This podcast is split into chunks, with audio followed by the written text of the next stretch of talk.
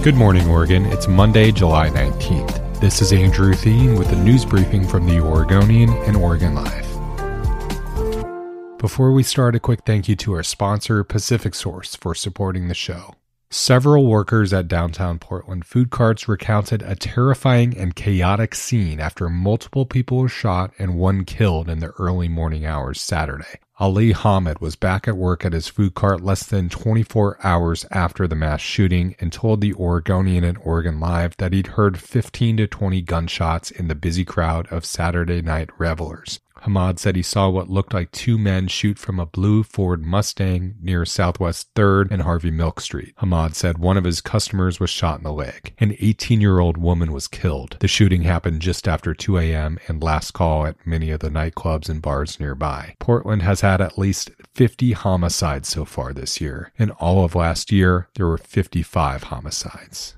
Portland City Commissioner Dan Ryan revealed the roughly 70 locations the city is considering for eventually creating six new city approved and equipped sheltering areas for people experiencing homelessness. The sites released late Friday afternoon are intended to become home to clusters of outdoor shelters that are more substantial than tents. The sites will include individual sheltered sleeping areas, showers, bathrooms, laundry services, mental health care, and case managers who will help residents transition to permanent apartments. Most of the properties are located near downtown, in North Portland, or east of I 205. The city owned properties will be whittled down to a final list in coming weeks. The spreadsheet of locations released Friday afternoon indicates how close to public transportation the properties are, if the site is contaminated, the length of time the property is available for use, if any site cleanup would require upfront costs, and whether there are existing utilities and parking.